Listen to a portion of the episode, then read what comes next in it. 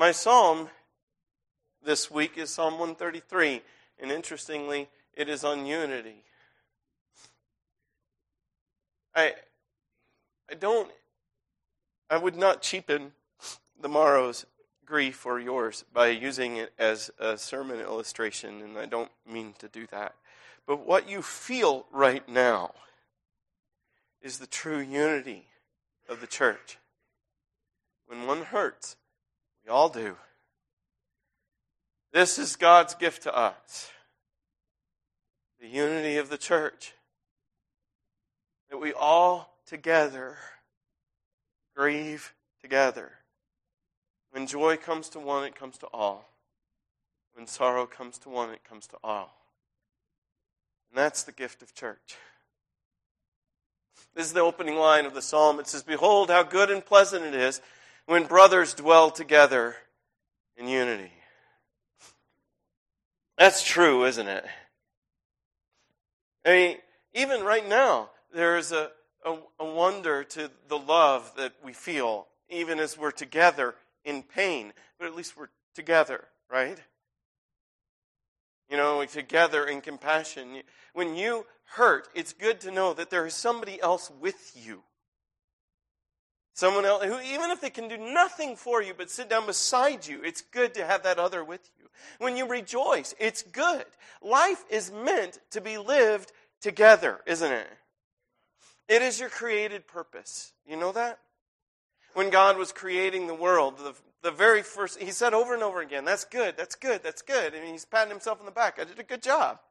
I'm pleased with this. Well done, God." You know, and then I expect the Father is complimenting the Son and all of that. "Oh, that's really good. Look at that," you know, and the Son complimenting the Father. "Good job, well done." Do you remember the one thing he said? "Now this is not good. It's not good for man to be alone." Why not? Well, we're meant to bear the image of God, and you can't do that by yourself. You just can't. You can't. You know, because God is more than a rational being. He's a loving being. And love requires both a lover and a loved. It requires both actor and object. And so in order to bear the image of God, you've got to have another person. You've got to have that other in order to love. And so God says it's not good for people to be alone. And when we love one another, when we live in friendship, you know, when we live together in compassion, isn't it great? And even things can all be wrong in the world, but at least this is right. Right? We can walk together through life and face so much when you've got that person who cares about you, and you know they care about you. You matter to them. And you're not just object, friend. How good and pleasant it is. People live together in unity. This is what you were created to be. And you know, most of God's creation, when it's being what it's created to be, you don't have to say how good and pleasant it is when this is like that. Like, for instance, how good and pleasant it is when water is wet. That's dumb. Nobody says that. Why? Because water is always wet. I mean, even when it's ice, touch it, it's wet. Stick your hand into steam, and on your way to the ER, you will note that your hand is wet. You know, the water, it's its property. It's its nature. Why? Because it was created that way. You were created this way. And yet, for most of the time, humanity struggles to be what it's meant to be. I think in some ways, we are the only thing in all of creation that wrestles against our nature so very much. You know, did you know that the churches of Christ are a unity movement? Did you know that? In fact, the Restoration movement, of which we are one branch, is a unity movement. The Restoration movement churches include the Churches of Christ, the Christian Church, and the Disciples of Christ. We're a unity movement. That's why there's three of us. And in fact, I can't tell you much about the other two branches of the tree, but I can tell you a bit about ours. Do you realize that there are dozens of different flavors of Churches of Christ? You know, I mean, we aren't one branch of the, we are one forking branch of the tree of the unity movement. You know, from the international Churches of Christ to the non-institutional Churches of Christ to the mutual edification Churches of Christ that don't hire preachers because they just rotate through the dudes preaching, to the One Cup Church of Christ, to the non-Sunday school Church of Christ, to the non-kitchen in the building Church of Christ, to the... Good grief! Why is this so hard? If God has called us to love and care for one another, and folks, when crisis comes, we know that's what we're for, right? Then why is it so hard? If He meant for us to be this way, how do we get from where we are in this bitter, broken existence to where we are meant to be in love and harmony? And folks, it's good. It's worth getting there, isn't it? When we are there, it feels good. And when we aren't there, it feels wretched. Be in disharmony with somebody. Be in without unity with somebody else, and you're miserable, aren't you? How do we get from here to there? Well, you know, the goal of our fellowship has been to find some unity based on doctrine. That's been the goal of it. And honestly, right now, we have so much bad history because of that, that there are people giving up on that. Did you know that? Just think whatever you want, be whatever you want. And you have your private belief, and I'll have my private belief, and it'll be all right. You know, and you can just coast along and just totally disagree with each other, and that's fine. There are fellowships that do that. Do you know about the Unitarian Universalist Church? You know, come to this church and be whatever you want, use whatever book you want, whatever. Except the problem is that the different religions that end up worshiping together in that building, if they're really lived... They all have exclusive truth claims. All of them do. Islam does, Christianity does, Judaism does. They all got exclusive truth claims. And the problem with the, hey, be whatever you want, the problem is that it keeps you from really interacting. Because the center of who I am is my faith. Do I have a more me part of me that I could possibly share with you? And if I'm just going to ignore that and try to find unity outside of that, that's not going to work. Is it? You know what you end up with when you do no boundaries is that you don't live in reality. And when you don't engage with reality, there's no realignment of your life together. And if your lives don't realign into the same direction, how are you really brought together? There's got to be something common holding us together. But our approach, I think the more disastrous one, is to confuse unity with uniformity. Unity and uniformity are not the same thing. You know, if I went through a list of ideas and beliefs that we have in church and ran through some that weren't, say, at the center of the gospel, I suspect in this room we'd all agree that Jesus Christ is the divine Son of God. I don't think we'd have a lot of diversity in that opinion. That he was truly born of a virgin, that he was resurrected from the dead on the third day. I mean, we're going to all agree to these things, right? Okay, but say something like, where is heaven? Is it some other place, or is it right here? Well, you'll have some folks who will go, what? That's a discussion point? And then you'll have folks who will say, well, if you're a Christian, then you believe this. And then you'll have other folks who say, well, if you're a Christian, then you believe this. Folks, that doesn't have anything to do with the core of the gospel. You know, that, go ahead and, honestly, there are biblical, I can give you biblical reasons for both perspectives.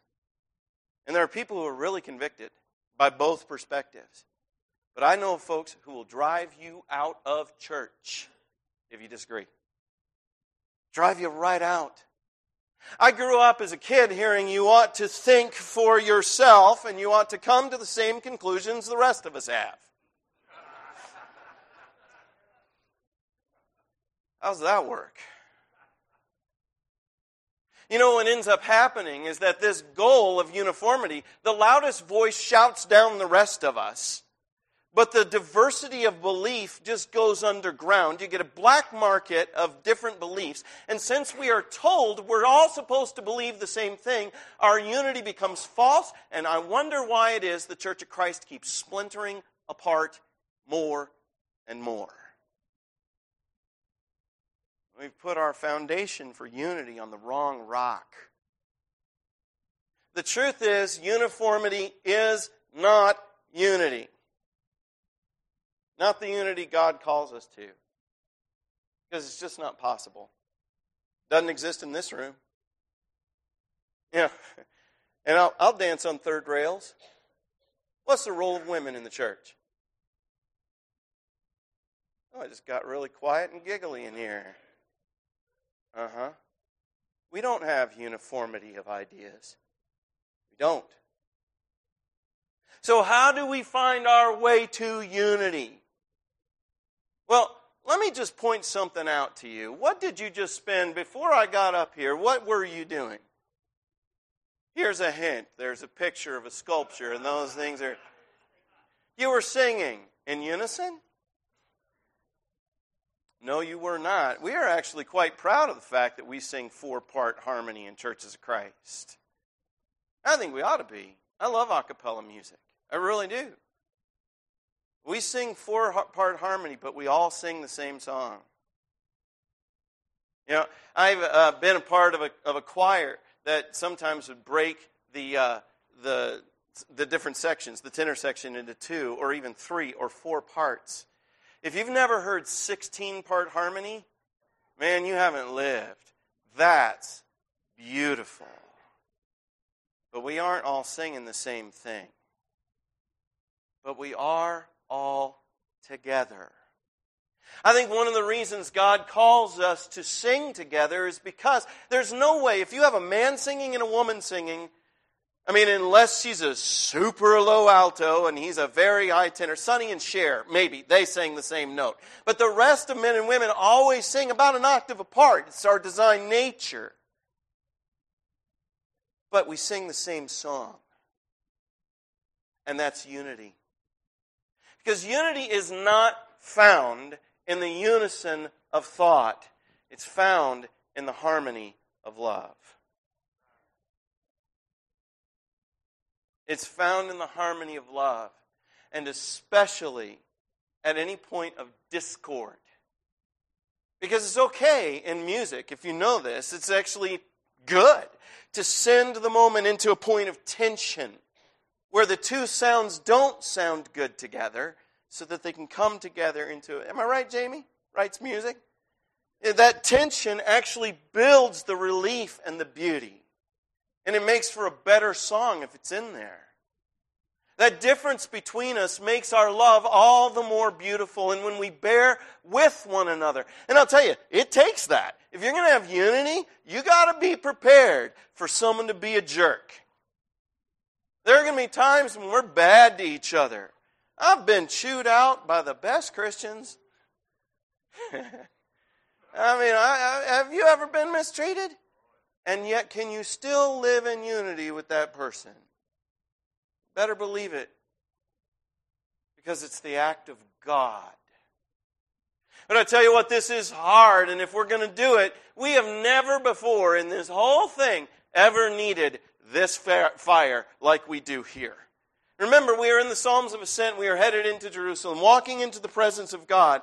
And this prayer celebrates what will happen to us if we live in the presence of God together. And so we gather together with Israel around their campfire to pray their prayer, to sing their song. We need to pray this one. Let's pray this together. If it says reader, it's me. If it says congregation, it's all of you. If it says men and women, you can figure that out. Let's pray together. Behold, how good and pleasant it is. It is like precious oil on the head, running down on the beard.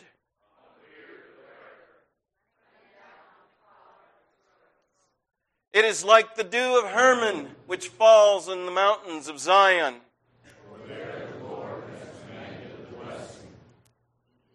life forevermore. You know, before I move on, I actually meant to comment on that, and I don't have a slide for it, and I don't want to forget it. So I'll do it here at the beginning of the psalm instead of at the end like I intended to. But do you realize that what we're praying about is what we will enter into someday? If you're headed for heaven, this is what that's like. And when people live together, loving one another, despite the fact that we are all the different parts of the body, we're not all an eye or all in hand. That'd be a monstrosity. We are all very different. And when we live together in love, that's a glimpse of heaven. When people love one another, especially despite difference, that's heaven come to earth. This is life forevermore. You do nothing more to prepare for your eternity than when you prepare by loving your enemy and loving your brother, especially when it's the same person. When we love one another, we are getting ready for the life that is after this life, and it is the blessing of God. God wants this. It's what He made us for, and it's what we're headed toward.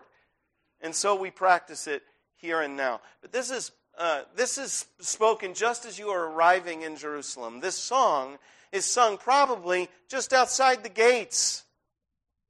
You've been traveling this way, this whole way to get into the city. And now we are here celebrating what it is that the Lord is leading us into. This harmonious, beautiful Jerusalem. Well, if you know Jerusalem, it was never that. Do you remember that Jesus wept over it? There's a reason He wept over that city. It killed the prophets. It was a mess. And God so wanted to gather them together. We aren't singing about that Jerusalem. We're singing about the new one. The time when we live entirely in unity together, and it's coming. But it's important as we read this text to remember what sort of text are we reading.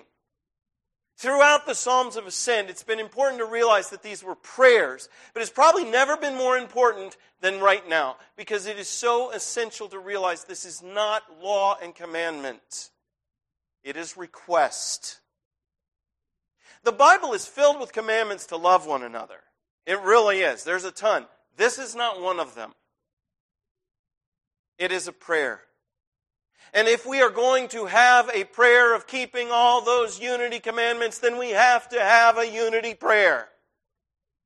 Period. Because our hope for accomplishing it is not us. I think we, as the Church of Christ, have demonstrated a lot of good and beautiful things.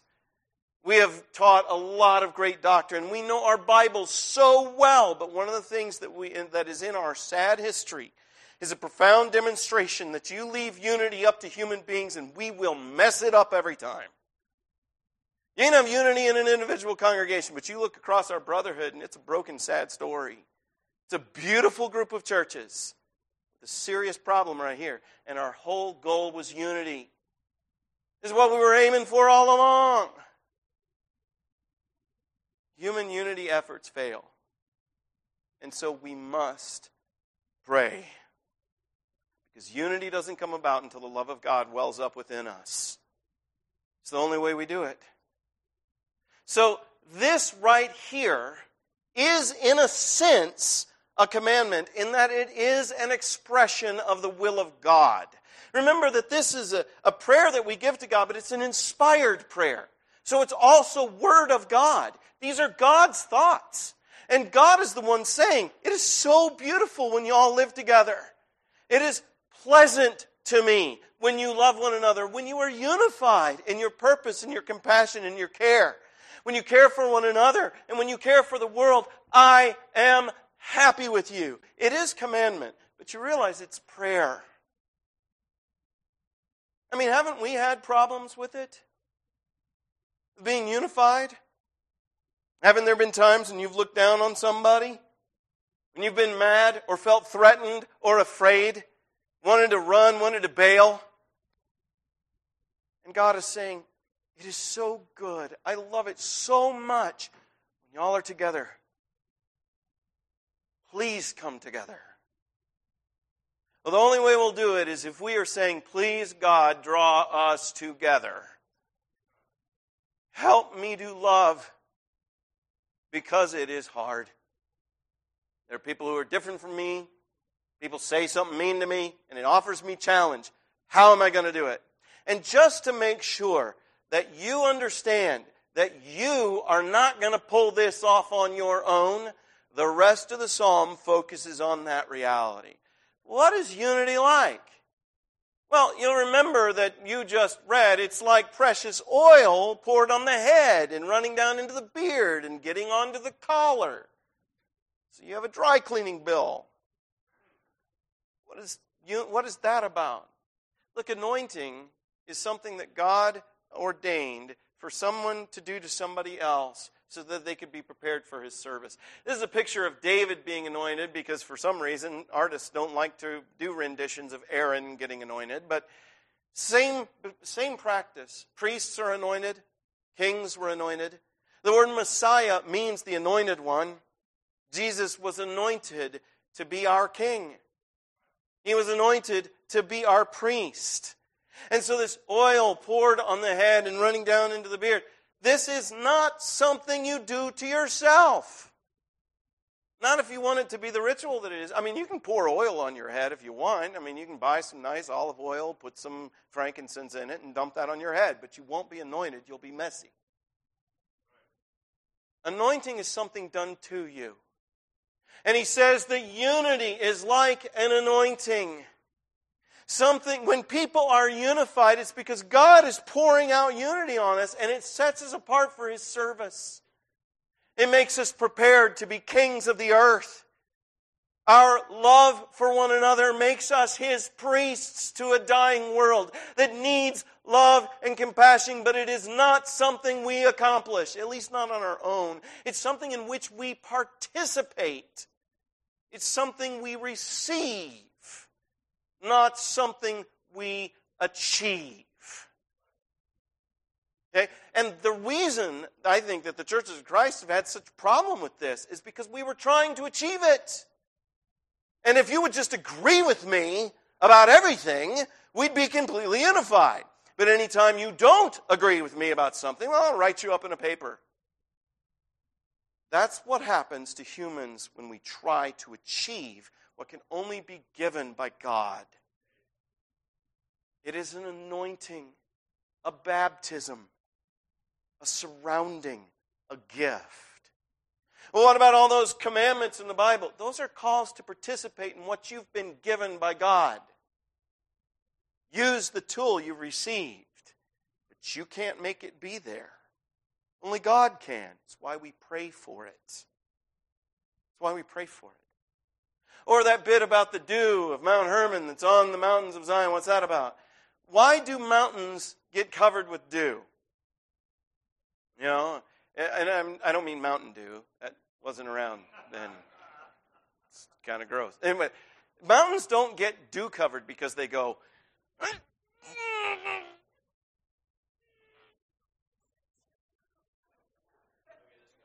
Is everybody else seeing spots? That's not how they do it. Mountains get covered with dew because they're mountains. Mountains get covered with dew because of their nature. They exist within their nature, and the dew shows up. And what on earth would that mean for the people of God? I wonder. If we could live as the people of God, then we don't have to make unity our goal. It's our destination. It's not something we're going, okay, we're going to do this. It's something we show up at just because we're doing what we are. We're being what we are. Because if you live as Jesus Christ's disciple, I want you to think for just a second about all of his teaching. Think about it. You know, don't hate. Don't get angry. Don't use others as fuel for your desire, as things to consume. Don't throw away relationships, but stay in them. Don't manipulate people. but be committed to telling the truth. Just say what is true all the time. Your yes is yes, your no is no. Don't retaliate. Don't seek to avenge yourself when you are mistreated, but respond to evil treatment with good treatment, and love and pray for everyone, especially your enemy. Now, if you did that, how hard would other people find it to be unified with you? If you actually lived according to the nature of what you were intended to be, we would be unified, wouldn't we? Even though we would have disagreement. You realize that all of Jesus' teachings focus on the places where life is hard together. It's all about hard relationship. He doesn't have to teach you about how to do good relationship, easy relationship, because you're okay at that. But the places where it's hard, he teaches you, be like this, not like this. And if you do what Jesus teaches, then you'll do well and not good. You'll be a mountain. And the dew will show up. If you aim at unity, what you're going to have to do is control that other person to make them someone you can unify with. My puzzle piece looks like this, and yours doesn't, so I need to cut a notch out of you so I can fit in and we can fit together. I'll edit you to make you fit me. Or maybe if you're a little more generous, I'll edit me to make me fit you, or whatever.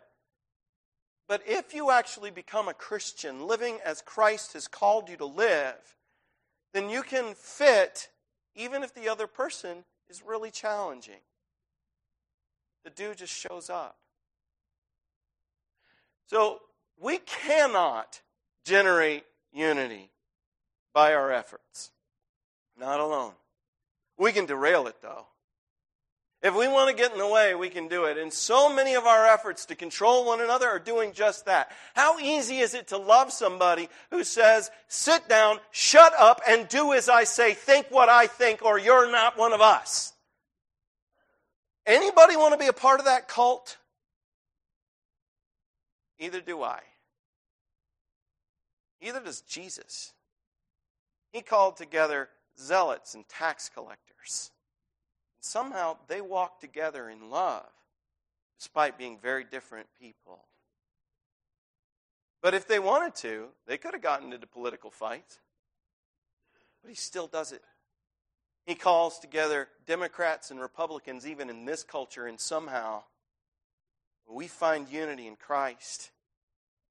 People who are so vastly different in so many ways can live together with Jesus Christ if they will be his disciples. But if we will not, or if we insist on being, we better lockstep this thing. Look, Jesus is not Hitler. He doesn't call for his armies to goose step. He calls for us to dance. He wants us to love one another. He did not say, by this will all men know that you are my disciples. You're all wearing exactly the same bow tie and saying the same stuff. No, it's by this will all men know you are mine, by the love that you have for one another. If you love each other, and if we love one another, maybe we'll do a better job of searching for truth. Do you think? If we can debate together and talk to one another, but boy, if we got to be unified, that's not safe. We got to be unified on thought. Can't throw anything up into the air. It's all got to be. It's why our brotherhood sometimes just splinters. But the call of Jesus Christ is to love and compassion and to unity. And when we love one another, we value one another, and sometimes we hear different thoughts and go, I wonder if that's true. And if together we find that it's false, you heal that other person. Or if you find that it's true, you are healed. Or if you both find that you can't come to, well, in all things liberty, in all things love. And we can be beautiful. This is the great gift of God. So how do I participate in this? Well, first of all, I got to come to terms with the fact that unity's got to be received. It's got to be a gracious gift from God or it won't exist. Period. If you've got to come to agreement, good luck. But if you can receive a gift from God, then you can love even those who are different. Even those who think differently than you do. Maybe even very differently than you do. And you can keep loving even if they mistreat you. And that's the second part. Unity grows up when we seek to be what we are, Christians. Christians follow Christ. They listen to Jesus' teaching. And so that's how we find unity. So if I want to participate in this, I need to pray that God will pour out the gift on the church. And I need to seek the Spirit's help as I live as Jesus has taught me to live. If I'll do that, then inasmuch as it is up to me, we'll live in harmony together. We'll live in unity. I'm not going to try and make you live with me in harmony. That, I think, would be a mistake. But you're welcome. And I think I am too in your life, right? And they are in yours, and they are in theirs. Let's receive the gift of God. So are you participating in it? Let me just remind you of how we started in prayer today. You started out, your heart's unified with another heart, caring and loving someone who has undergone a loss that no one should experience. That's the unity that God gives. He knits us together into one. And isn't it good? Isn't it beautiful? How good and pleasant it is when brothers live together in unity. If you are looking at yourself and going, man, I am a problem here. I'm derailing the whole thing. Well, hear the call of God. Cut that out. Start loving each other. You can do that. By the grace and the might of God, you can do that. It may be that you came to this place bearing burdens and pains that nothing I've talked about has had anything to do with them, but they're heavy on you. Well, then we want to help lift them. And if we need to pray for you, let us know. And if you're not a Christian, there is no better way of life than following Christ Jesus our Lord, period. We'd love to talk with you about beginning your walk with Him. If you're subject this morning to the invitation of Jesus, why don't you come right now while we stand and sing.